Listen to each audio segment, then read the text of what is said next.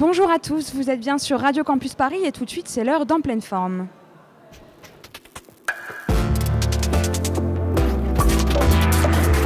Mon cadeau à moi, c'est une toile que j'ai peint pour vous.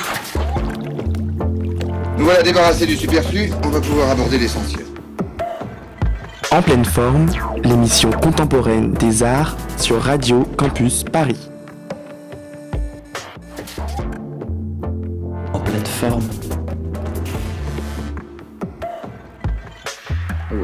C'est là que je me rends compte que malheureusement, je vous ai beaucoup moins bien réussi que le pauvre. Bonsoir à tous et bienvenue dans En pleine forme sur Radio Campus Paris. Aujourd'hui, à météo exceptionnelle, nous vous proposons un cadre exceptionnel puisque nous enregistrons cette émission en public depuis la cour vitrée des Beaux-Arts de Paris à l'occasion de la 68e édition de Jeunes Créations, exposition annuelle et associative des jeunes artistes, mais pas seulement français, nous y reviendrons.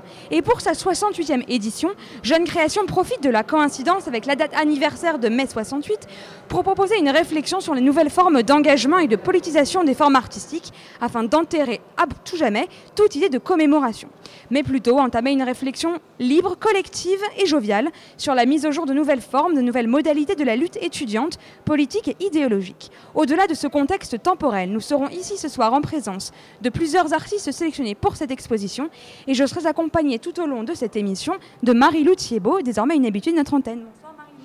Bonsoir. En pleine forme. Et nous sommes ce soir très nombreux autour de cette table. Tout d'abord, Carmen Blin, coordinatrice de l'exposition. Bonsoir. Bonsoir.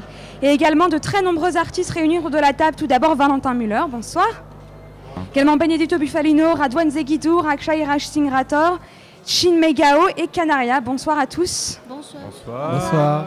Merci beaucoup d'être là. Alors, avant de laisser la parole à vous, les artistes de la sélection, j'aimerais, Carmen Blin, vous poser euh, quelques questions assez rapides sur euh, cette, euh, cette sélection. Tout d'abord, est-ce que vous pourriez nous dire quels sont les temps forts de cette programmation, de cette 68e édition qui touche presque à sa fin? Alors, bon, déjà, il y a eu plusieurs temps forts. le vernissage, comme chaque année, qui attire un public assez nombreux. Ce soir, on a la chance de recevoir une édition de Partition Performance qui est organisée par la fondation d'entreprise Ricard, qu'on reçoit déjà depuis six ans. Euh, cette édition est curatée par Christian Alandet et euh, on accueille le Speech Karaoke Action Group. Vendredi, on aura euh, la projection vidéo qui permettra de découvrir les artistes sélectionnés par des membres de l'association, une nouvelle facette de l'exposition. Et samedi, vous aurez un programme de performance qui sera emmené par Elena Costellian et qui fera intervenir une trentaine d'artistes pour retracer un petit peu l'histoire de la performance autour de la musique.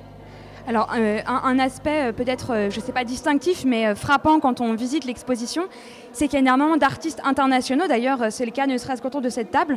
Est-ce que c'est le cas chaque année à Jeune Création ou est-ce que c'est une particularité de cette année et comment est-ce que ça s'est fait finalement? Alors je pense qu'il y a chaque année de nombreux artistes qui viennent de pays étrangers ou alors des artistes étrangers qui vivent à Paris. Cette année, on avait vraiment essayé d'inviter des personnalités euh, euh, étrangères euh, dans le comité de sélection. Je pense que ça s'est ressenti dans la sélection. On a 14 nationalités cette année, de tout continent, de pays très variés. C'est vrai que je pense que c'est beaucoup le comité de sélection qui a permis un petit peu cette facette de l'exposition cette année.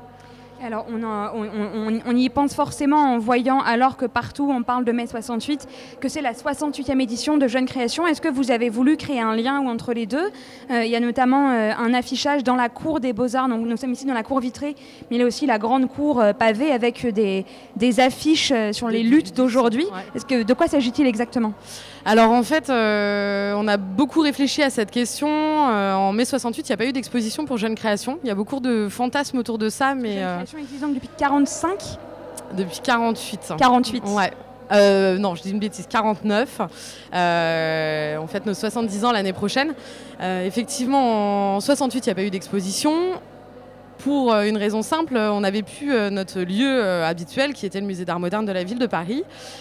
Également, les artistes étaient présents à l'atelier populaire des beaux-arts. On avait plusieurs idées de programmation pour cette année. On allait travailler avec euh, plusieurs lieux dans la banlieue parisienne et dans Paris autour de la question d'une exposition itinérante, de lieux de rencontre, de lieux de conférences, etc. Et cette logistique était un petit peu lourde à mettre en place et surtout on a rencontré les beaux-arts qui faisaient une exposition autour de l'atelier populaire auquel ont pris part de nombreux artistes de jeunes créations, notamment un des présidents de jeunes créations, euh, Gérard Fromanger, qui a été très actif à l'intérieur de l'atelier populaire. Et on s'est dit que c'était un beau clin d'œil que de faire euh, cette, 50 euh, ans après, cette 68e édition, trop de 68 pour qu'on puisse rater l'occasion de venir ici au Beaux-Arts cette année. Et donc on se retrouvera donc l'année prochaine pour les 70 ans de Jeunes Créations, mais la 69e. Je vais finir par une dernière question. Jeunes Créations, vous l'avez évoqué, a connu quand même beaucoup de lieux d'exposition mm. variés. Il y a eu le musée d'art moderne, il y a eu le palais de Tokyo, le 104, la galerie Tadeusz Ropac, le, Grand Palais. Pardon. et euh, comment est-ce que vous choisissez un peu ces lieux et est-ce que vous les choisissez en fonction d'une symbolique Et quelle est donc la symbolique que peut porter euh, les Beaux-Arts et en particulier la cour vitrée des Beaux-Arts, euh, lieu hautement important? Alors cette année, je pense que les Beaux-Arts, c'était une belle occasion de venir souligner euh, cette thématique autour de mai 68 sans venir alourdir ou en tout cas venir chercher une thématique on n'a jamais voulu euh, être euh, à l'intérieur d'une école, même si Jeune Création, par vocation, euh, vient présenter des artistes émergents, mais qui peuvent avoir jusqu'à 45 ans autour de cette table. On peut très bien le voir, des artistes de tous les âges. Nous, ce qu'on veut, c'est rendre visible des artistes qui ont une pratique qui n'est pas encore assez. les lieux ont été, pour la plupart, des occasions, des rencontres, et surtout, ce qu'on cherche, c'est, comme je le disais, à présenter des pratiques qui ne sont pas assez vues du public, donc à toucher un public le plus large possible. Ici au Beaux-Arts, c'est génial, on est à l'intérieur, on est au centre de Paris. L'année dernière chez Repac, on était dans une galerie euh, internationalement reconnue. On a été au 104, qui est un lieu culturel euh, assez pluridisciplinaire, mais qui permettait de croiser les publics. Et je pense que c'est un peu ça qui préside à chaque fois les, euh, choix des lieux dans lesquels se, déroule Jeune Création. Eh bien, merci beaucoup Carmen Blanc. Donc on vous retrouvera, on l'espère, dans un an à la prochaine édition de Jeune Création. Et je laisse tout de suite le micro ben, à tous les artistes de notre sélection et je pense qu'on va commencer par vous. Bonsoir. Bonsoir. So we are switching to English now. Very good. I hope uh, our listeners will understand everything we're saying. I hope so. So I have a first question to like dive into the band. So just first of all, we have many artists around the table. If you want to inter intervene in English now, you can, and then we can switch back into French, like in 10 minutes.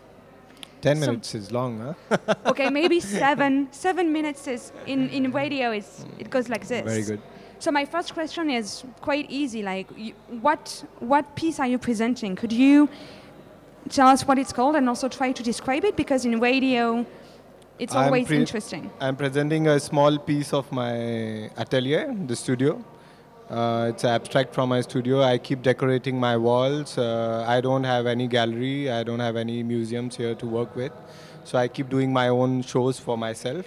And uh, what I'm presenting here is a small piece abstract about my exhibitions, which I've been doing in my studios. Yeah. And what kind of materials are you using in that piece? I've been working a lot with uh, natural pigments, especially plant pigments, flower pigments, vegetables, what we eat. Uh, I've been working a lot also as a cook. Uh, I've worked in a few restaurants here in Paris, so I utilize a similar technique and cook my own uh, food, but this time on paper as artwork. Yeah. So this process of uh, vernacular painting and vernacular uh, materials is very important for you to make it yourself. No, no, I think it's not. It's just uh, the entire works are a representation of my socio-economic condition. Uh, man, from primitive man, has been looking at nature, always finding colors. From the earliest rock paintings, we have been using colors from nature. It's not new. And when I arrived in Paris, I quitted all my economic life, which I had in India earlier, and uh, just to find new ways of liberation of myself, not to go into a market, buy colors and all I've invented my own colors. Yeah. So, for what I understood, experimentation is very important for you in your work. I think, uh, yeah, experimentation as humans, we always are experimenting with everything. That's a basic nature of our being. We are not artificial intelligence, which is programmed before. Uh, but also, apart from experimentation, I think existence, uh, what my works are, is survival.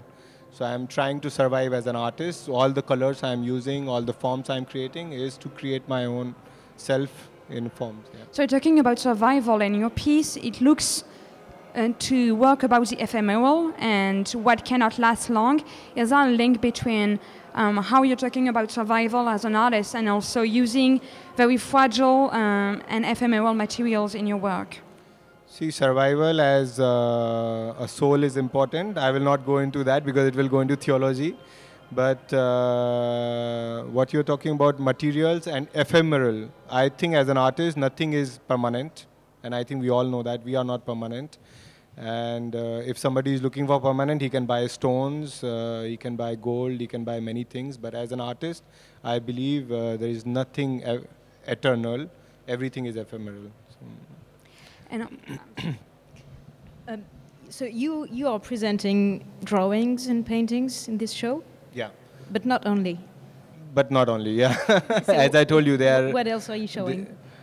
uh, there are many hidden forms. Uh, there are some dried leaf uh, put as cakes uh, hidden somewhere. There is also uh, small bottles. There are many price lists of my works. If somebody is really interested, he might find. So it's a hidden world of my own behind my work. So I'm presenting that um together. Yeah, and my, I'm presenting myself also. And maybe we can talk briefly about the fact that uh, in your formation you've also studied um, uh, film animation. Um, Is there a part of that in your work? So, so do you try to keep a link between um, studying graphic animation and the piece you're presenting now today? Uh, thank you for that question. Uh, it's very important for me because I'm uh, I don't I'm not trained as an artist, and I think none of us are really trained as an artist. We are always finding our own ways. And I'm a filmmaker, and I like to tell stories. And my works are kind of repetitions in a way, and they are always in a frame because I feel absolute is nothing. So we have to always go on one step, another step, another step. So it's a melange. So now I have two last questions for you, and I will ask the same question to everybody around the table. So they, they can prepare themselves and listen to what you'll be saying. My first question would be What does it mean for you to be here at Jeune Création? Why did, why did you want to be here, and what does it mean now that you're in the space and that you've met all the other artists? Uh, I think it's a very historical moment for me. I've spent five years of my very important life here in Paris. This is my fifth year. In France also, I've transformed myself out of uh, where I came from. I've changed my identity. I've changed my culture. I've changed my language, which is the most important thing. Though I'm speaking in English, I can speak fluently in French, but I'm still switching it back. Um yeah, I think these are uh, Creation has been a very good selection this year, especially for me. It's the first time I've been once earlier, but I think as uh, earlier we talked, there's a very good melange, and 68th year is a iconic year in France. Um, Okay, thank you. And so my last question for you is what advice would you give to young artists that are just now starting their career? What would be your one advice for them? I would just say get lost. Okay. Well, thank you very much et merci beaucoup Akshay Raj Singh Rathore d'être venu sur notre plateau. Thank you very much Merci for your beaucoup. time. Yes. Et bien maintenant, je me tourne euh, vers tous les autres artistes. Une personne en plus nous a rejoint. Bonjour. Vous voulez euh, parler au micro? Il faut vous présenter au micro. Bonjour, Bonjour, quel est Euh, votre nom El Zezola. Euh, je suis peintre et euh, j'expose aussi à la Jeune Création. Et Vous avez vu un micro et vous avez dit qu'il fallait venir parler dedans aussi. Et non, mais justement, je, je me suis inscrit, mais j'avais un tout petit peu de retard. Aucun Et problème. Eh heureusement, ben, je vous ai trouvé. Bon, merci, merci à tous d'abord euh, d'être venus. Alors voilà, petite euh, nouvelle transition euh, lexicale euh, et linguistique. Alors moi, j'aimerais vous, poser la même question euh, que je viens de poser à l'instant, c'est-à-dire qu'est-ce que ça, qu'est-ce que ça implique pour vous de venir exposer à Jeune Création? Pourquoi est-ce que vous avez fait le choix, voilà, de, de candidater à Jeune Création? Et maintenant que l'exposition euh, a connu plusieurs jours, qu'il y a eu le vernissage, qu'il y a eu les dialogues avec le public, avec les artistes, quel est un peu votre, votre ressenti de cette exposition? Qui veut se lancer en premier? Canaria, vous voulez peut-être euh, commencer? Euh, je suis vraiment ravie de participer à une création euh, parce que c'est vraiment une bonne occasion de, pour, les, pour les artistes, pour les jeunes artistes. Valentin Muller, est-ce que euh, vous aviez participé à d'autres expositions avant de venir ici euh, à Jeune Création? Non, non, j'ai pas fait ça, mais en fait on essaye. À chaque fois on envoie des dossiers et, et on n'est pas pris. Donc, euh, Et cette fois-ci, vous avez été pris. Oui, et ça m'a fait du bien parce qu'en fait, essayé de travailler d'ailleurs sur le projet que je montre ici et j'arrivais pas à le terminer. Le fait d'avoir la deadline d'une exposition, euh, outre même la visibilité, le simple fait d'avoir une exposition et donc un support, c'est déjà l'occasion en fait d'avoir quelque chose ou, ou même faire une pièce en fait. Radouane Zeguidour, est-ce que euh, depuis le début euh, de l'exposition, vous avez pu avoir des discussions euh, avec d'autres artistes, avec le public Quel est un peu voilà, votre ressenti de l'ambiance ici à Jeune Création? Est-ce que les gens sont euh, hargneux, euh, sombres, non, ternes? Non, pas, ré- pas réellement. À vrai dire, j'ai déjà participé à plusieurs expositions collectives et j'ai été très surpris dès le premier rendez-vous euh, de voir, disons, la communication, bon, déjà avec euh, l'équipe de Jeune Création, mais aussi avec les artistes. Généralement, euh, j'ai le sentiment que chacun se replie un peu sur soi, chacun s'occupe de son travail, de, là où il veut le montrer, de son organisation. Et là, pour la première fois, dès la première rencontre, j'ai eu l'occasion de discuter avec des artistes avec qui, avec qui on allait exposer. Et, ça crée du coup un rapport plus de, limite, je dirais, de coopération ou de groupe ou de collectivité que de concurrence, ce qu'on peut retrouver, à mon avis, plus généralement dans les expos euh, collectives. Alors, Vous venez de pardon, Valentin Muller. Que je trouve qu'on sent vraiment une bienveillance de la part de- des organisateurs de l'exposition et ça fait du bien, c'est très agréable. Vous avez évoqué un mot euh, intéressant qui est celui de coopération, et c'est une question, euh, j'imagine, qu'on vous pose souvent en tant que jeune artiste, mais elle mérite quand même d'être posée. Quels sont finalement les réseaux, les différents réseaux de sociabilité euh, que vous expérimentez? C'est-à-dire, est-ce que vous travaillez seul? Est-ce que vous travaillez en collectif? Est-ce que, est-ce que l'in- l'intérêt aussi d'une exposition comme celle-ci, c'est de rencontrer bah, non seulement des jeunes artistes, mais aussi des jeunes commissaires? Il y a l'équipe du prix Marcel Duchamp qui est en train de circuler en ce moment même dans, les, dans les rangs de l'exposition. Il y a un prix des jeunes commissaires, il y a plein de choses. Quels sont voilà, les différents réseaux de sociabilité que vous expérimentez au quotidien Déjà, est-ce que quelqu'un ici fait partie d'un collectif euh, d'artistes? Personne? Non, Non un atelier collectif. Un atelier euh, collectif. voilà. Du coup, je dirais que le premier lieu de socialisation, ce serait euh, pour ceux qui font des études artistiques, l'école. On est ici quand même aux Beaux-Arts de Paris, on peut le rappeler. Euh, les ateliers, ensuite dans lesquels on travaille, et viennent après, par exemple, les expos collectives ou, euh, ou les vernissages d'autres expositions qui ne nous concernent pas. Mais dans ce type d'événement, euh, dans mon expérience personnelle, je trouve qu'il y a peu d'échanges entre artistes. que ce soit dans les expos collectives, mais pas à Jeune Création pour le coup, ou bien dans les vernissages publics. Il y a peu d'interactions. J'ai le sentiment que chacun est un peu replié dans son coin. Et euh, voilà. Benedito Poffiolano, Ricardo c'est quelque chose que vous, que vous expérimentez aussi. Quels sont euh, tous les deux les, les différents réseaux euh, qui sont à votre, à votre disposition? Ben, euh, moi, en fait, j'expose assez peu dans le réseau de, de l'art contemporain, en fait, parce que du coup, mon, mon travail il se situe plutôt en, en extérieur, donc dans l'espace urbain. Donc, euh, c'est vrai que moi, je suis, je suis plutôt. Enfin, c'est assez rare de me voir dans des expos collectives, en fait. Et euh, du coup, bah, là, ça m'a intéressé pour ouvrir un réseau qui est différent et de rencontrer des nouvelles personnes et créer des, des nouvelles aventures, en fait. Et ça fonctionne bien? Ben euh, oui, parce qu'en fait, euh, moi, ça fait euh, plus de dix ans que je travaille et des gens dans l'art contemporain n'avaient pas du tout vu mes pièces. Du coup, bah, ça leur permet de, de découvrir que bah, j'existe dans, dans un circuit qui est un peu euh, parallèle, en fait. Alors justement, peut-être qu'on pourrait commencer euh, à parler euh, de, de vos pièces et je vais vous laisser la parole euh, à vous en premier, Ricardo Lorhead. Euh, quelle, quelle pièce présentez-vous donc On va faire un petit tour de table des, des œuvres que vous présentez. En radio, finalement, c'est toujours, je trouve, important de, de parler des œuvres dont on parle et d'essayer de, de les présenter à ceux qui les écoutent. Bah, justement, euh, chacun euh, dans l'exposition, chacun a son petit coin euh, où il expose et, en fait la, scénographie était tellement bien pensée que on voit une grande diversité et on voit aussi une, certaine cohérence qui, présente bien la, nouvelle, une jeune création. Et moi, je suis auteur de de- deux tableaux avec des personnages, avec le fond bleu, qui s'appelle euh, Ophélie. Ils font partie d'une euh, série euh, de plusieurs toiles, donc je, je les ai numérotés, Ophélie 2, Ophélie 5, euh, le tableau que j'ai présenté. Et Oui. euh, bah, ce sont des peintures en huile. D'accord. Valentin Muller? Euh, oui, alors moi je présente une vidéo qui a un plan séquence de 8 minutes pendant lequel une actrice dit un texte. Et ce que j'essaye de montrer dans ce dispositif-là, c'est ce qu'on doit absolument oublier généralement quand on regarde un film.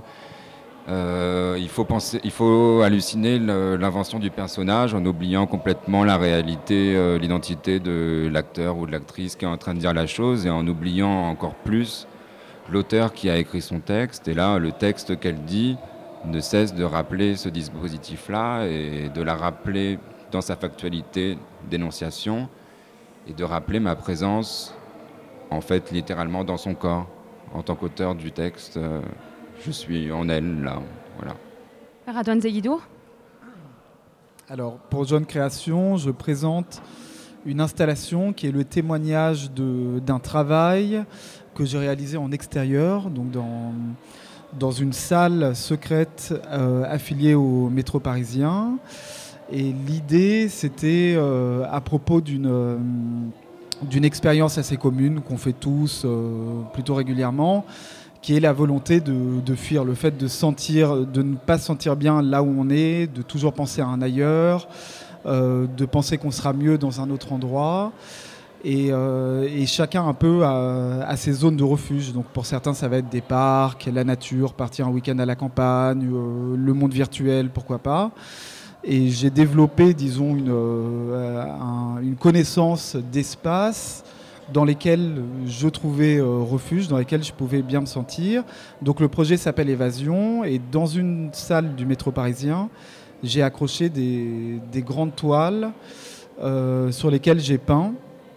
Je les ai encadrées avec de la peinture qui se trouvait dans un extincteur, donc tout est en très grand format. Et euh, je les ai décrochés, j'écris un texte et j'en fais le témoignage euh, dans cette expo. Et Benito Bufalino, vous aussi, vous avez un rapport euh, intérieur-extérieur. Est-ce que vous pouvez nous parler un peu de votre, euh, de votre pièce, puisqu'il y en a une partie à l'intérieur et une autre euh, à l'extérieur? Voilà, moi je montre euh, trois pièces à l'intérieur. Donc il y a une photo euh, d'une d'une sculpture qui existe, qui est euh, la voiture de police poulailler. Donc elle existe dans une ferme euh, à côté de Lyon. Donc c'est une pièce que j'avais faite qui est fonctionnelle, c'est-à-dire qu'il y a des poules dedans, ils l'ont encore. Et donc là j'en montre euh, une photographie qui est du coup le, témoignage et qui joue avec son côté euh, subversif et en lien avec mai 68 et la police et forcément ce lien entre le fait qu'on appelle la police les poulets et du coup c'est une image qui, fonctionne en tant qu'image aussi au-delà de la sculpture qui existe à, côté de Lyon. Je montre aussi une, fourchette qui est branchée sur une prise, donc euh, c'est la fourchette surprise, donc euh, à la fois parce qu'elle est sur une prise et à la fois parce que ça crée une surprise si on fait ce, truc-là. Donc ça joue sur des correspondances formelles entre l'écartement d'une fourchette et l'écartement en fait entre les, les deux trous de la prise qui en fait a la même dimension. Donc on peut se poser la question si finalement c'était pas fait pour en fait pour qu'on prenne pour qu'on explose. Et euh, enfin, un, code pénal qui est euh, découpé en, revolver, en fait, qui joue sur le fait qu'un un code pénal, c'est bien plus qu'un simple livre. Donc pourquoi pas lui donner une forme de revolver, parce que ça permet d'attaquer ou de se défendre. Donc c'est un- une sorte de, combat, c'est un, livre qui permet de faire des combats. Et enfin, je montre. Donc ça, c'est des pièces qui sont un peu plus anciennes, qui font partie de l'expo euh, collective qui sont de 2010, 2011 et 2013. Et une pièce plus actuelle euh, qui date de 2016, mais que j'ai refait, euh, c'est le, remake, qui est la voiture euh, ping-pong, sur une base de 206 Sport. Donc c'est presque, donc c'est une voiture qui est à l'envers et qui devient une table de ping-pong où les pneus en fait sont sur la table de ping-pong. Donc ça invite à réfléchir à, de nouvelles règles avec cette table parce que les pneus sont sur la table. Alors la question de règles et de jeux me laisse euh, évidemment la transition parfaite euh, vers vous, Chunmega, où alors on va pouvoir parler davantage euh, des différentes thématiques qui évidemment traversent vos travaux à tous. Mais est-ce que vous pourriez nous dire un peu comment s'appelle votre œuvre et en ce qu'on peut, en quoi elle consiste? Euh, mon œuvre s'appelle euh, un, trapeau dichotomique. Donc en fait, j'or- j'organise un jeu entre les deux groupes, un groupe bleu et un groupe rouge. En fait, euh, euh, ils sont censés de lancer, euh, euh, ils sont censés de lancer les pavés entre guillemets. En fait, c'est un éponge. Ils sont censés de lancer des pavés sur une toile euh, qui, est collé contre un panneau voilà, à l'extérieur. sur le. En fait, ça se passe à Stade Sadi Carnot à Pantin. Et en fait, ce qui m'intéresse dans ce travail aussi, c'est que il y a déjà cette geste symboliquement très parlante. En fait, la toile, je le considère comme une toile qui absorbe tous ces gestes collectifs et en même temps, symboliquement parlante, lancer un pavé. Voilà. Et euh, du coup, Vous la notion donc en de jeu. dans la thématique euh, 68 arde. Euh, oui, en fait, comme euh, je me suis toujours intéressée par rapport aux gestes, euh, les gestes symboliques et comment en fait ça transforme. En fait, ce qui est intéressant aussi que, comme, comme euh, en fait, euh, moi depuis tout petit, je vois, je suis pas mal influencée par tous les tous les affiches. En fait, l'image d'un corps humain qui qui fait un geste mais figé ou une sculpture. euh, on fait des gestes euh, soi-disant révolutionnaires, mais ces gestes, ils sont figés. Mais ce qui m'intéresse aussi, c'est en fait, finalement, c'est un corps qui fait ce geste-là. Et du coup, dans ce travail-là, on voit que euh, tout le monde, il y a 10 joueurs, chaque joueur, malgré qu'ils sont séparés en groupes rouge et bleu, chacun fait son geste de lancement d'un pavé. Voilà. Pa- Après, en fait, euh, il y a un drapeau qui est créé. Donc, en fait, c'est la peinture d'action. Ce que j'aime bien, en fait, c'est l'idée de de, euh, comment dire, le critique d'art euh, euh, Rosenberg qui avait écrit sur la, euh, euh, peinture d'action. euh, la toile est comme arène, donc comme champ, de bataille. Voilà. Donc euh, là, en fait, euh, la toile est, fait- et finalement, en fait, c'est un terrain à partager, un terrain en commun, un terrain collectif. Et je trouve, c'est euh, en fait, je voudrais aussi de trouver l'analogie entre euh, en fait, entre cette toile et notre schéma politique actuel et tous mes doutes par rapport au système politique qu'on vit aujourd'hui et et euh, après, oui, après, c'est vrai qu'après 68, une période tellement radicale, qu'est-ce que nous, on peut faire? Est-ce que.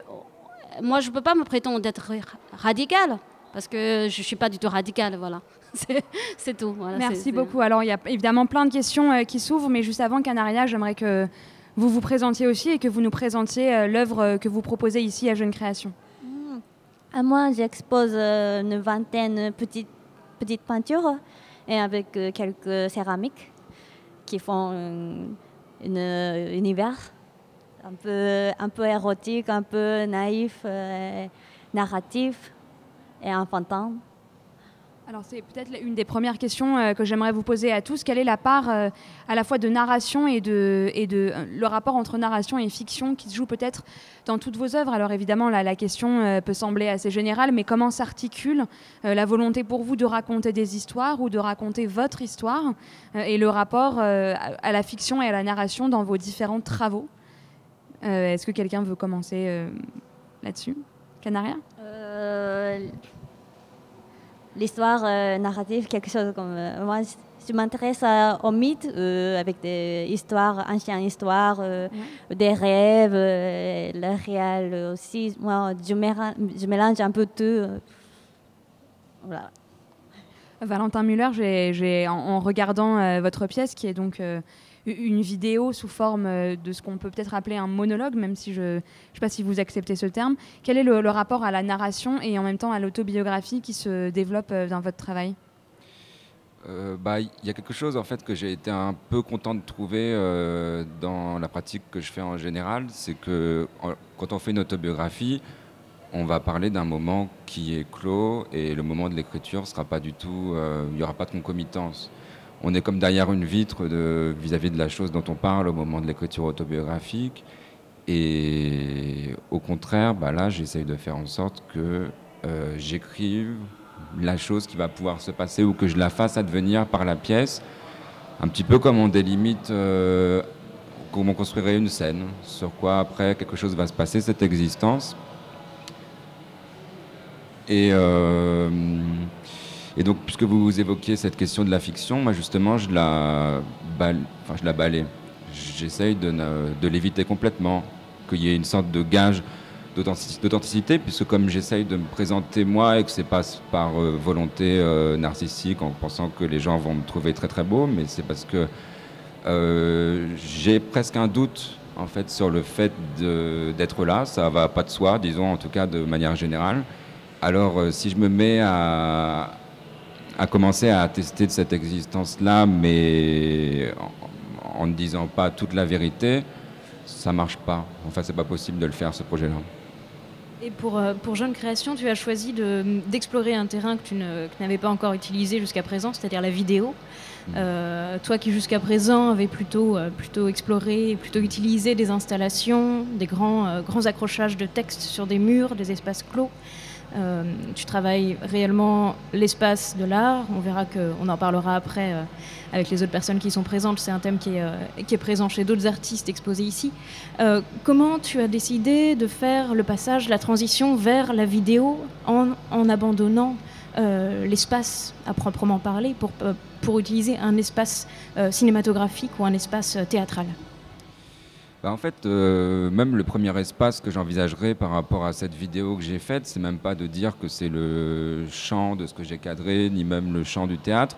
Je dirais que c'est le corps de l'actrice que j'ai employé. Et comme auparavant, je mettais du texte dans des espaces, en jouant le rôle de l'auteur vis-à-vis de son actrice, et bah, j'ai mis du texte dans un espace. Et je trouvais ça assez beau de considérer le corps de quelqu'un comme un espace et d'y mettre ma personne, ce qui veut quand même dire beaucoup de choses. Et le fait d'avoir choisi une fille ou une femme, puisque quand même, euh, euh, on peut plus dire exactement que c'est une fille, mais enfin, le fait d'avoir choisi une femme pour euh, me mettre en elle, euh, bon, je crois que ça dit quand même beaucoup de choses. Mais par contre, c'est vrai que j'avais fait euh, déjà une vidéo auparavant et que cette vidéo-là était quand même très minimale puisque j'avais filmé pendant 24 heures et cette vidéo-là, je la projetais en temps réel.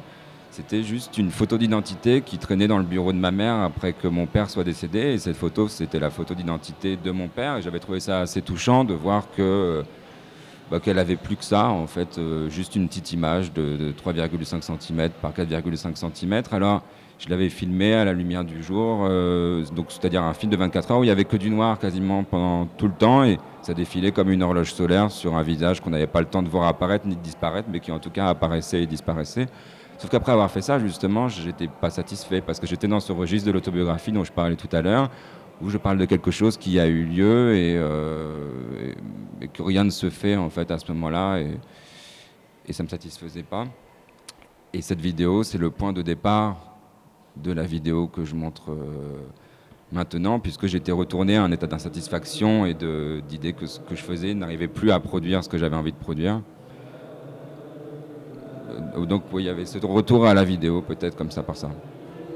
Ton, travail est très lié au texte, est très lié aux questions, euh, questions d'existence. Et sur d'autres registres, le travail de, de Benedetto euh, ou, de, ou euh, explore, alors d'une manière peut-être peut plus spectaculaire, plus ludique ou plus, plus exploratrice, ou comme tu le disais, Radwan, sur le thème du, du refuge, vos, vos travaux respectifs cherchent aussi à leur manière à réinventer l'espace de l'art ou à aller découvrir ou euh, euh, utiliser d'autres espaces, des espaces inhabituels pour présenter des pièces.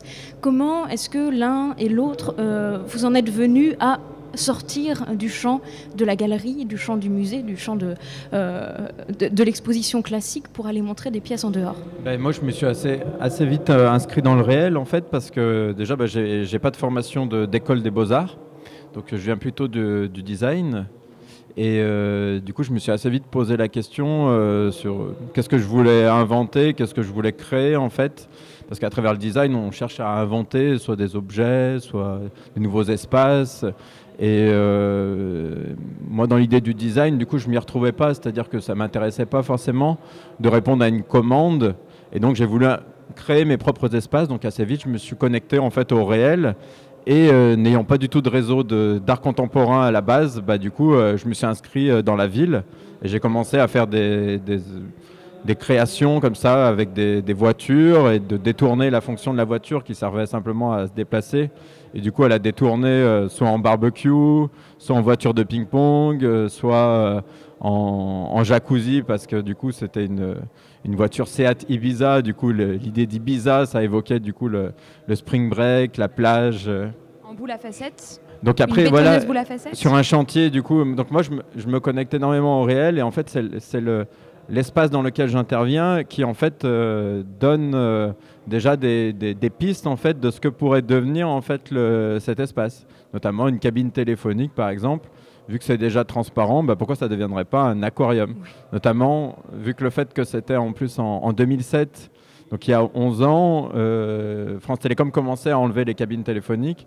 Et du coup, j'avais envie de dire, bah, plutôt que de les enlever, bah, imaginons que ces espaces puissent être augmentés en fait et que ça devienne comme ça des, des aquariums urbains.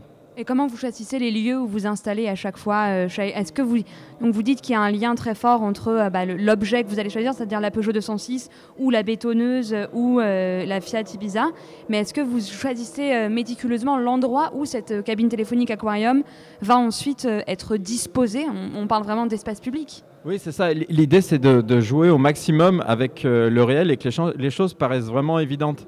Sur la cabine téléphonique, elle est montrée à un endroit où il pourrait y avoir une cabine téléphonique et ça devient un aquarium. Et pareil pour euh, devant, là, euh, les gens se sont posé la question comment on avait retourné la voiture. Mais ils pourraient se poser la question pour comment on l'a amenée surtout. Parce que la voiture, elle n'était pas là. Donc l'idée, c'est de jouer vraiment avec ce réel et d'imaginer que par un simple geste, eh ben, on retourne une voiture, ça devient une table de ping-pong. Et à l'intérieur de l'espace d'exposition, je présente une, une, fourchette. Donc euh, la prise, elle n'était pas là non plus. Donc ça joue simplement sur un geste, encore une fois. Alors Radouane Zeguidour, je vous repose peut-être euh, la question euh, que posait Marilou, c'est-à-dire quel est votre rapport justement au décloisonnement et à la volonté d'aller amener dans l'espace muséal euh, des œuvres qui ont commencé ailleurs et vice-versa, et comment vous jouez un peu avec ces frontières un peu goodmaniennes du quand y a-t-il art et de, comment les objets se, déplacent et vont changer un peu en fonction du moment où vous en saisissez? Disons que, de manière très spontanée, j'ai été vite intéressé par, par des espaces, disons, un peu secrets ou difficilement accessibles dans la ville.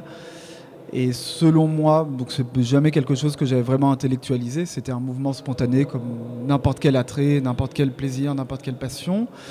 Et selon moi, c'est en lien avec euh, la volonté de, euh, de trouver ce dont j'étais en carence. J'ai toujours vécu à Paris.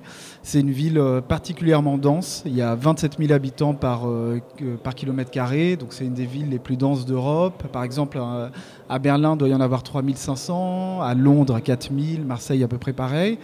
Donc déjà, c'est une ville assez particulière en ça. C'est une ville très dense, très bruyante, assez polluée. Et, et dans les espaces souterrains, j'ai trouvé ce que la ville m'offrait pas réellement, c'est-à-dire le silence, la possibilité de me retrouver seul, euh, un type d'expérience qu'on peut retrouver dans, dans les églises, par exemple, vraiment la solitude, le recueillement, ce genre de choses. Donc voilà, l'obscurité, tout à fait. Après, il y a tout ce qu'il y a autour, l'adrénaline, tout, ce qui est, euh, tout ce qui est assez excitant, le côté exploration, mystère, secret. Et, euh, et ça, c'est un peu pour l'attrait spontané au départ.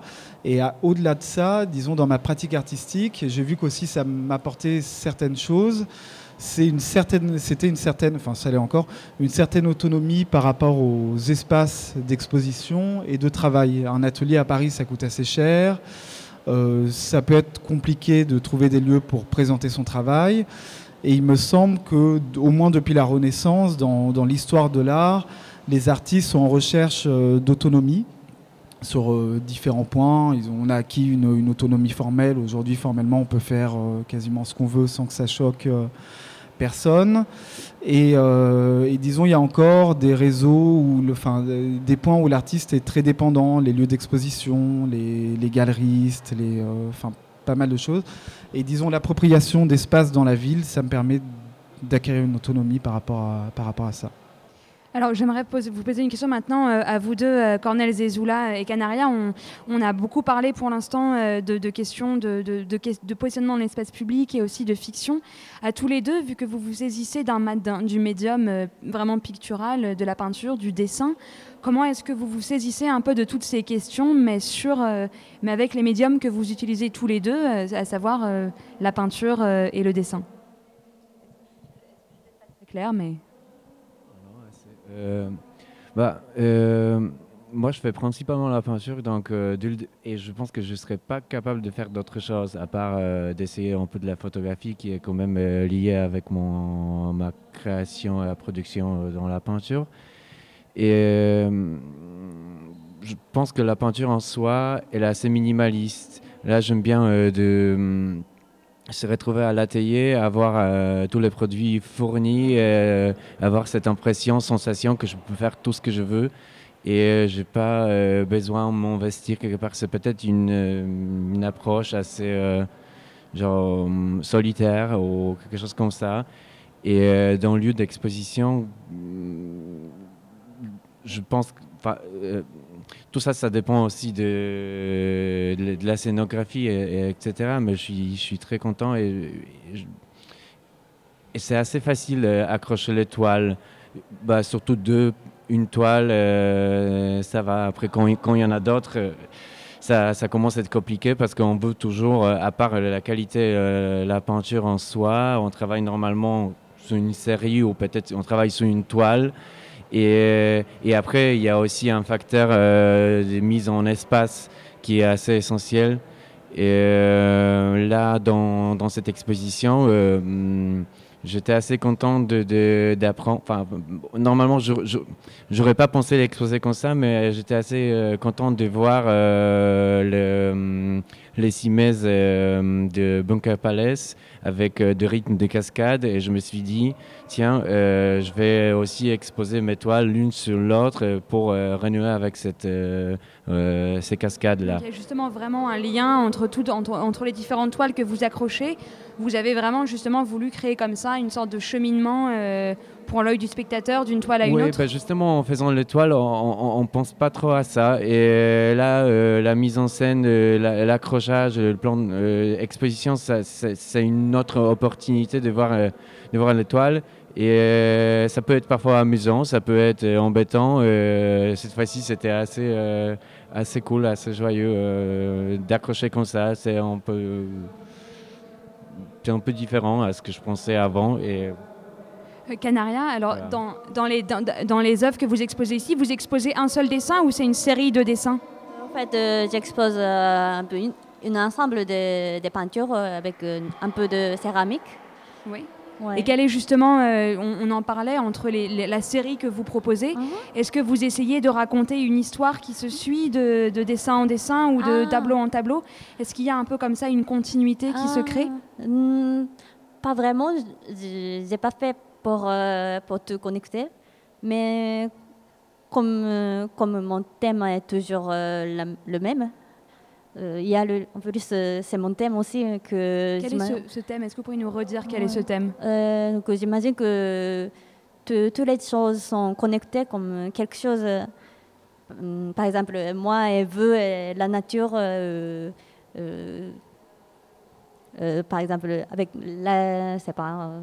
l'arbre, on n'est pas, on n'est pas la même chose, mais je crois en profondeur, euh, on est tous connectés. Oui, bien sûr. Euh, du coup, ma peinture sont, mes peintures sont pas faites pour euh, montrer une série ou un lien très visible, mais je crois qu'il y a le lien assez fort. fort. Alors j'aimerais euh, vous poser une autre question, euh, peut-être qui vous concerne tous plus ou moins, mais j'ai eu l'impression que la notion de jeu et d'amusement était assez présente, alors de manière assez flagrante euh, chez vous, Benedito Buffalino, et chez vous, Chin Megao, mais peut-être aussi chez vous tous autour de cette table. Comment est-ce que vous vous saisissez de la notion de jeu et d'une manière plus générale, je dirais, d'interactivité avec, avec votre spectateur, parce qu'évidemment, on peut avoir un rapport à son spectateur qui ne va pas être dans le jeu. Donc c'est une double question pour n'exclure personne euh, de mes interrogations, mais je vous, vois, je vous ai vu vous saisir du micro, euh, Benito jeu. Non, mais la, question du jeu, moi qui interviens plutôt dans l'espace euh, urbain, le, jeu, en fait, j'aime bien le ramener parce que c'est un espace qui est, plutôt dur. Les, les, villes cherchent à enlever des bancs, ils cherchent à enlever tout, toute possibilité en fait d'être dans le bien-être dans l'espace urbain. Du coup, euh, moi, ça m'intéresse de ramener du jeu, mais bien souvent, une distorsion comme ça du, réel. Je, tords des terrains de sport, je tords des, voitures pour que ça devienne autre chose. Donc, je ramène de la fonction. Et bien souvent, du coup, c'est des fonctions qui, effectivement, font référence au, jeu, euh, comme la baignade. C'est vrai que mes travaux, c'est pas mal la baignade, la danse. On joue au ping-pong. Là, dimanche, je, pourrais, je vais faire un four à pizza dans une voiture. Du coup, euh, c'est l'idée qu'on est autour de, l'alimentaire aussi. Et c'est une manière de faire de la sculpture en fait qui ramène tout, le monde autour d'un objet. Et à l'intérieur, c'est plutôt des, jeux qui sont un peu plus dangereux, quoi. Comme euh, essayons de brancher une, fourchette sur une prise. Mais est-ce qu'après vous la donnez euh, à des visiteurs pour leur dire Ah, tenez, c'est une, une, œuvre expérimentative, il faut, il faut goûter un plat avec cette fourchette? Ce que, j'ai remarqué, c'est que personne n'ose la toucher, cette prise. Parce qu'elle elle, est relativement inquiétante. Moi, elle m'inquiète d'ailleurs, c'est pour ça que je ne l'avais jamais montrée. C'est une pièce de 2010, mais je ne l'avais jamais montrée. Parce qu'en fait, et c'est ce qui m'intéresse, c'est de faire des pièces aussi qui, qui parlent juste leur matérialité et, le simple euh, objet en fait dont on se sert tous les jours, qui est cette fourchette, d'un coup deviennent aussi inquiétantes que ça. C'est-à-dire, on n'ose pas la toucher, on n'ose pas faire ce geste-là. On pourrait tous prendre une fourchette et, essayer de voir ce que ça fait, si ça fait vraiment une surprise. Mais euh, du coup, c'est ça qui est intéressant. C'est de faire des objets qui, d'un coup, euh, provoquent une émotion qui est soit dure, soit, soit qui provoque de, l'humour ou autre chose. Alors, Gao, je crois que la, la, notion de jeu est aussi évidemment très présente dans la pièce que vous proposez ici. Est-ce que vous pouvez nous expliquer un peu ce que le jeu finalement permet. Euh, quand on voit votre pièce, moi ça m'a beaucoup fait penser à, Wittgenstein qui explique que euh, dans un groupe social, quand un jeu va se mettre en place, les règles vont se développer à mesure que les personnes y jouent et que les règles du jeu sont finalement des métaphores euh, des règles sociales qui vont venir régir l'espace public. D'ailleurs, dans votre pièce, vous l'avez, vous l'avez dit, il y a quand même le bleu et le rouge pour un antagonisme qui est un antagonisme politique quels sont un peu tous ces, tous ces enjeux que vous essayez de, de, raconter et de mettre en scène dans ce jeu du lancer de pavé euh, dans votre film? Euh, en fait, ce que je trouve super intéressant dans cette expérience pour moi, c'est que euh, déjà, en fait, euh, c'est quelque chose que, en fait, c'est un jeu que je fais participer 10 joueurs, et il y a justement cette notion de règle qui est, entrée dans le jeu, c'est-à-dire que au bout d'un moment, en fait, je me suis rendu compte que c'est eux qui ont créé leurs règles, parce que j'avais déjà, en fait, ce que j'ai mis sur, en, place, c'est vraiment un cadre. Donc, au début, je leur ai demandé de, de, jouer, de lancer les pavés euh, sur leur zone, propre zone. Finalement, en fait, euh, au bout d'un moment, il y a des choses qui sont euh, passées sans le contrôle. En fait, ça se passe plutôt spontanément, parce qu'en fait, c'est ce qui pour moi, en fait, c'est ça qui est intéressant aussi. En fait, j'ai laissé une partie euh, en hasard en fait. C'est-à-dire que j'arrive pas vraiment à le contrôler finalement le résultat, comment ça va se.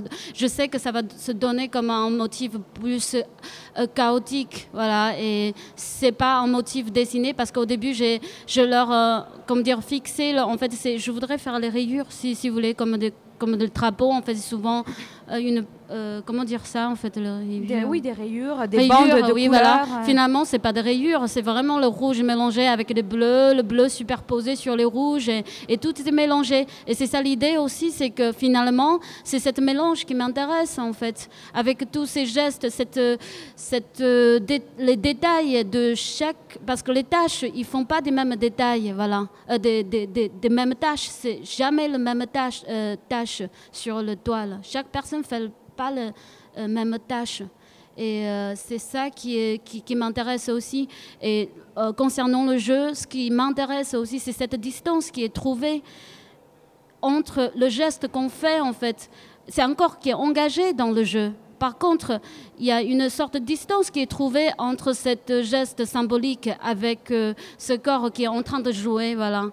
Et euh, pour moi, en fait, euh, on, va, voir dans mon travail, il y a aussi, il y a aussi cette notion de regard. C'est-à-dire qu'il y a forcément l'arbitre ou le public qui est en train de regarder et applaudir. C'est une manière d'agir euh, aussi, mais ils ne sont pas vraiment dans le jeu. Mais un, joueur qui joue, en fait, c'est un corps qui, fatigue, qui un corps qui agit. On voit aussi tout ça, en fait. Et, et ça se trouve aussi que dans cette exposition, la vidéo, c'est pas le jeu en soi. Par contre, le spectateur, quand on regarde, c'est une manière d'engager pour moi. En fait, à partir du moment où on regarde, c'est aussi de. Et, finalement, est-ce que les joueurs ils jouent pour les gens qui, qui les regardent? Est-ce qu'ils jouent pour les caméras? Et tout ça, en fait, finalement, pour moi, c'est ma manière d'engagement aussi euh, à moi, en fait. Finalement, c'est tout ça qui m'intéresse. Voilà. Alors on a, on a, parlé de jeu, on a parlé de collaboration. Moi j'ai une question un peu plus, un peu plus générale, euh, encore une fois, pour, pour chacun d'entre vous. Euh, donc là on est dans une exposition collective, on est au Beaux-Arts de Paris, qui est une école connue pour avoir des ateliers partagés, dirigés par des profs. Et euh, ma question c'est, est-ce que vous, est-ce que vous, vous sentez appartenir à un collectif? Est-ce que vous sentez appartenir à un groupe? Euh, Est-ce que, vous, est que vous communiquez? Est-ce que vous êtes proche d'autres artistes Ou au contraire, est-ce que vous préférez euh, avoir un atelier pour vous seul? Est-ce que vous travaillez seul? Est-ce que vous cherchez la collaboration? Euh, C'est une, question, une question assez ouverte parce qu'il y a aussi de plus en plus, alors on en parle, on en parle beaucoup, le, phénomène des artistes run space, les, les, phénomènes d'ateliers partagés, absolument. Donc je, je, voulais savoir comment vous... Des endroits comme le Wonder. Et... Absolument, oui. Comment vous vous situez par rapport à ça? Ben, moi, dans, dans, mes projets, en fait, à chaque fois, c'est euh, des œuvres qui sont in situ. Du coup, bah, les œuvres, elles naissent de, de, collaboration en fait dans les espaces. Donc, euh, si c'est une mairie qui m'invite à faire une pièce, je vais voir comment est-ce que je vais pouvoir travailler, par exemple, avec les, les agents, de la, les agents techniques de la mairie et peut-être d'imaginer. Euh, Notamment, j'avais fait une, pièce à côté de Lyon, à, Riorges, où euh, j'avais utilisé une voiture qui voulait jeter à la case, qui était devenue un, pot de fleurs. Donc, j'avais lancé un peu cette idée. Et la voiture de la mairie est devenue euh, un pot de fleurs sur la ville. Et puis, chaque personne qui travaille dans la ville, en fait, a participé. Euh, les soudeurs, les jardiniers, tout le monde. Et du coup, ça. ça... La collaboration découle de, découle de l'idée de l'œuvre. Exactement. C'est automatique, ouais. Vous voyez réagir également? Euh, justement, euh, moi, j'ai encore la chance d'être étudiant à cette école euh, des Beaux-Arts de Paris. Et comme vous avez dit tout à l'heure, on travaille dans, les ateliers collectifs. Et quand j'ai enterré Beaux-Arts, au début, j'étais assez choqué parce qu'avant, je, travaillais tout seul dans mon petit atelier chez moi. Et j'étais assez choqué que c'est devenu si simple de travailler avec les autres et même quelque chose de, desquels je j'ai commencé d'être euh, dépendant. Et euh, là maintenant, à, la sortie de l'école, euh, j'ai du mal à envisager comment je pourrais passer des journées à, parler à personne, à ne pas partager. Et c'est une expérience assez... c'est quelque chose de vraiment euh, assez, assez, euh, assez particulier. Bah, il faut justement tomber euh, sur des bons camarades et des, des gens avec qui on, s'entend bien, mais en même temps, travailler en collègue. Bah, on ne travaille pas sur, sur, sur, une même, sur une même œuvre, mais on s'apporte des conseils. Euh, parfois, on boit des cafés ensemble. Et on, on, passe, on passe du temps à, à papoter. Parfois, quand on n'arrive pas à travailler, on se, motive à travailler. Et, euh, et, là, ici, dans cette exposition, euh, et, également, je pense que vraiment très bien. je pense qu'on on, a eu pas mal de temps même déjà pendant la première réunion et ensuite pendant des événements qui sont liés avec l'exposition, de, de, parler, échanger les idées, de, circuler ensemble, regarder les autres, autant des visiteurs aussi, pas des artistes. Et je, je pense que ça, ça, ça, tombe vraiment bien que c'est au Beaux-Arts cette année. Hein. Et vous, Valentin Muller, quel est votre rapport justement à l'espace du travail euh, Comme on le disait, est-ce que vous travaillez seul ou de manière collective Est-ce que vous avez parfois des projets peut-être collaboratifs? Je crois que j'en suis pas capable de faire un projet collaboratif. Mais en même temps, c'est très paradoxal parce que je travaille seul chez moi, mais ce travail seul chez moi consiste euh, bien souvent à, y faire venir les gens. Que ce soit, bon, parfois j'ai fait des expositions chez moi, donc les gens venaient en tant que spectateurs. Et parfois j'ai fait, euh, bah, peut-être un de mes derniers gros projets, c'était de, discuter avec une trentaine de personnes qui sont succédées chez moi pour discuter de moi-même. Donc ils venaient chez moi pour discuter de moi-même, mais ben, j'avais besoin d'eux pour faire ça aussi. Donc oui, il y a euh, ce petit paradoxe-là, mais à mon avis, ça recoupe quand même beaucoup ce que les artistes font en général. Ils ont besoin des autres pour montrer au moins euh, leur personne par la médiation de leur tableau pour prendre cette forme un petit peu, euh, je sais pas, typique. Alors je précise à nos auditeurs euh, que est, nous sommes dans l'entrée de la cour vitrée et a lieu en ce moment un karaoké un peu particulier. C'est un karaoké de discours. Donc c'est pour ça que vous entendez euh, des éclats de voix euh, ici et là. Alors j'aimerais vous poser, euh, c'est bientôt l'heure de nous quitter déjà, mais j'aimerais vous poser une dernière question. qui est une question finalement encore une fois assez générale, mais qui surprend toujours à chaque fois que je la pose. Quel serait le conseil que vous donneriez à de jeunes artistes, même si vous êtes déjà vous-même de jeunes artistes et qu'à peine vous commencez Quel serait votre conseil pour de jeunes artistes ou de jeunes étudiants, mettons, en première année des beaux-arts Qu'est-ce que vous leur diriez? Canaria, qu'est-ce que vous diriez à un, je- à un très jeune artiste qui débute à peine? Est-ce que vous lui donneriez un conseil ou est-ce que vous lui diriez ne fais jamais ça, ne deviens pas artiste? Euh, je dirais qu'il faut, il faut voir euh, beaucoup, de, beaucoup des œuvres. Commencer par euh, l'apprentissage? Il faut, il faut, il faut- déjà, il faut savoir euh, comment, comment, était, comment est arrivé l'art contemporain. et, et il faut travailler aussi beaucoup. Persévérer. Chinmegao, je voyais euh, sourire euh, quand je vais poser ma question. Bah, je pense qu'il faut surtout profiter et il faut boire, faire la fête euh, et vraiment vivre la vie. et comme ça, en fait, finalement, en fait, euh, je pense que c'est dans la vie que, qui nous inspire le, euh, c'est la vie qui nous inspire le plus. Voilà, c'est ça. Il faut savoir si les deux réponses sont compatibles. Est-ce qu'on peut à la fois travailler beaucoup, voir beaucoup d'expositions, boire, faire la fête euh, et profiter de la vie? On espère C'est que la oui. jeunesse, ça, on peut tout faire. Valentin Muller? Euh, oui, bah, c'est une question bizarre. En fait, je pense que je ne serais pas trop capable d'y répondre comme ça. Mais ça me fait penser que, au contraire, je pense que c'est souvent, euh, bon, c'est mon association d'idées, mais que c'est souvent en fait les gens qui doutent qui auraient raison quand même de continuer parce qu'il y en a beaucoup qui s'en scrupulent euh, parce qu'ils se posent pas des questions et qu'ils n'ont pas, au sens très large, et je dirais au sens esthétique, qu'ils n'ont pas d'éthique mais que bah, donc généralement euh, c'est souvent ceux qui se posent aucune question qui n'arrêtent pas, qui continuent bien volontiers. Alors je sais pas, c'est ce à quoi ça fait penser. Donc à la limite, effectivement, si cette jeune personne me posait la question, je lui dirais que c'est bon signe.